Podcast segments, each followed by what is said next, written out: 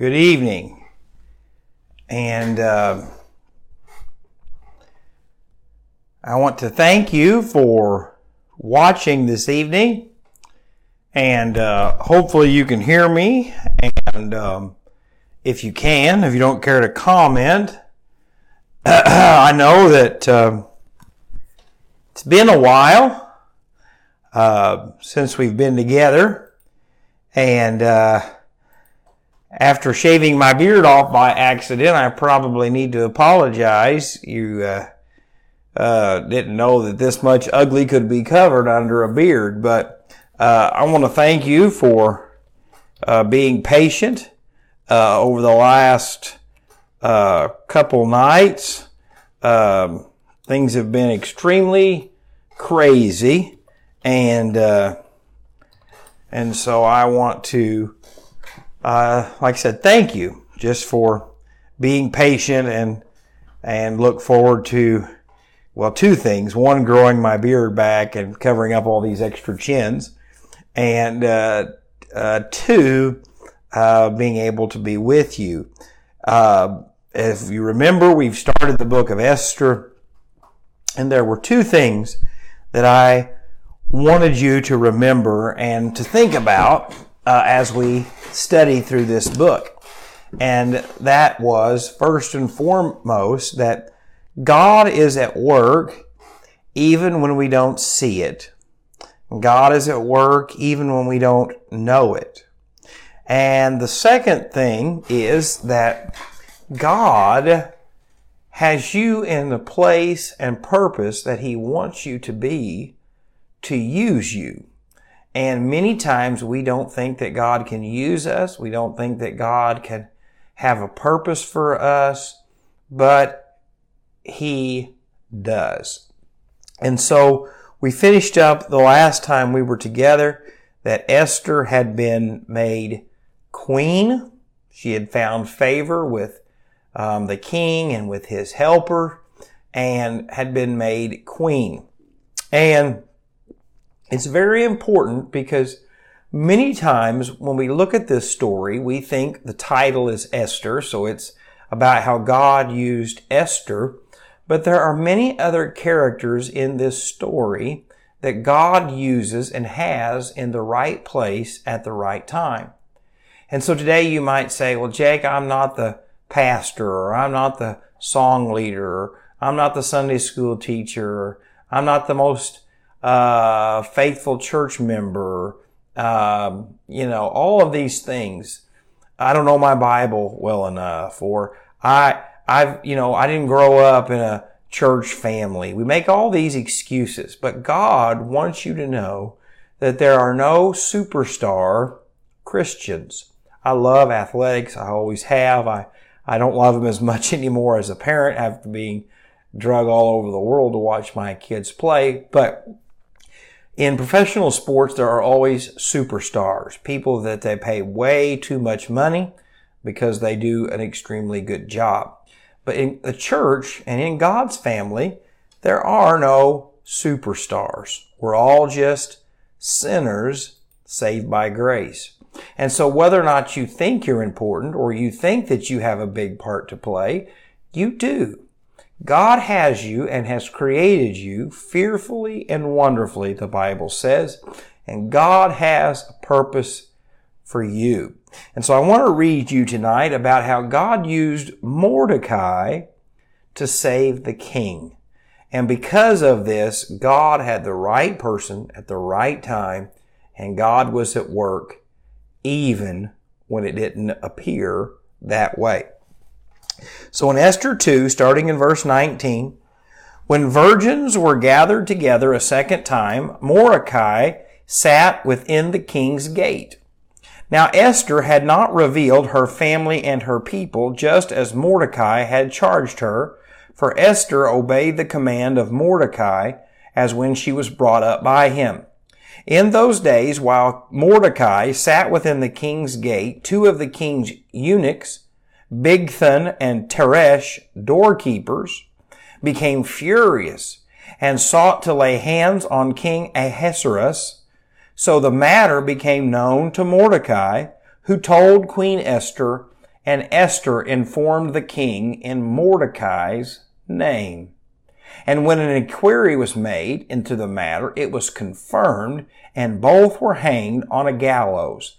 And it was written in the book of the Chronicles in the presence of the king. You see, God continued to give Esther favor with the king. So much that Mordecai, her uncle, was sitting at the right place and heard about a plot to murder the king. Well, he did what any good and loyal servant would do. He went and told Esther, and she told the king. You might be thinking, well, if I'm Mordecai and I'm a Jew, a slave in a foreign country, I'm not going to stop this. This king is wicked. This king is evil, and he deserves what is coming to him. And friends, I know tonight that you don't want to admit it, and neither do I. But we feel that some way about times, about people. Well, they had it coming to them. You know, I, they reaped what they sowed. But as a Christian, the Bible says that we are to do good to our enemies. We are to pray for those who persecute us. We are to turn the other cheek. We are to do good to all men, especially those of the household of faith. And so as a Christian, I trust that God is going to judge the lost, the wicked, the schemers, the deceitful. But as a Christian, all I can do is what is right. I can't go around town vindicating myself when other people spread lies. It's not my place to go around and tear down the reputation of other people just because I know something about them. It's not my job to get jealous when it appears that God is blessing someone who really doesn't have God's best interest at heart. And so we always make excuses, right? Well, I know why that happened, or I know why God's blessing them. No, we can't be that way. All we can do is do what's right. You see, you never know who might be watching. Mordecai, because he did what was right, and told Esther. Esther told the king and it saved his life. And God in that time was building favor with Esther so that when the day came that Haman tried to wipe out the Jewish people, Esther was able to approach the king. You see, friends, when someone hurts you or wrongs you or betrays you, you probably are not going to be able to change that person's mind about you. You're not going to be able to change what they're saying, what they're thinking. It's just the way it is. Unless God does it, there's no hope, okay? But what you don't realize is there are other people watching how you respond, watching how you handle yourself. So, for instance, if somebody is out talking bad about you and sharing things that aren't true and someone walks up and says, Hey, I heard this about you from so and so. And you say, Well, I don't believe that's the truth and I'm sorry that you heard that. And they'll say, Well, what do you have to say about them? In that moment, you can do absolutely what the world would do. Share every bad thing, every negative comment, uh, everything that would hurt them. Or you can just say, I don't have anything to say. You see, you might not realize this, but that person probably is going to go away mad at first because you wouldn't gossip with them. But then they're going to realize at some point, if they wouldn't speak evil of that person that was doing wrong to them, that doesn't make any sense. Why would they be like that? And then that's when you get an opportunity to say, because that's what God told me to do.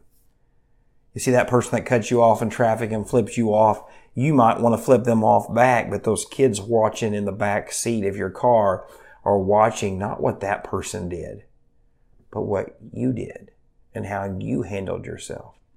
And so remember that God is using you and at work in your life even when you don't see it. The victories that he gives you today might seem small. That relationship with that waiter or waitress that, that, that you tried to be kind to, that you've tipped well, that you've tried to pray for and not complain for. There might come a day when years down the road she says, I don't know what it was about you, but you were so kind and so gracious. I didn't understand it, but I wanted what you have. You just never know. And so tonight I want to encourage you to do what God has asked you to do, even in the difficult situations. And two, remember that the favor that God is showing you today, the opportunities that you have today, might not come to fruition until many years later. But trust that God will produce the fruit from your labors today. And so, as always, I want to thank you for watching. I want to thank you for uh, uh, being patient with me over the last few nights as we've worked these things out.